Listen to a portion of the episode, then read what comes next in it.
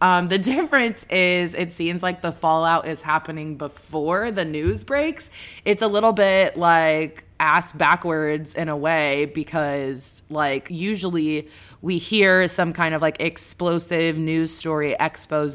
about these people and then they start losing their clientele and losing their money so it's it's really interesting to see that we're like kind of seeing the consequences before we even know what the offense was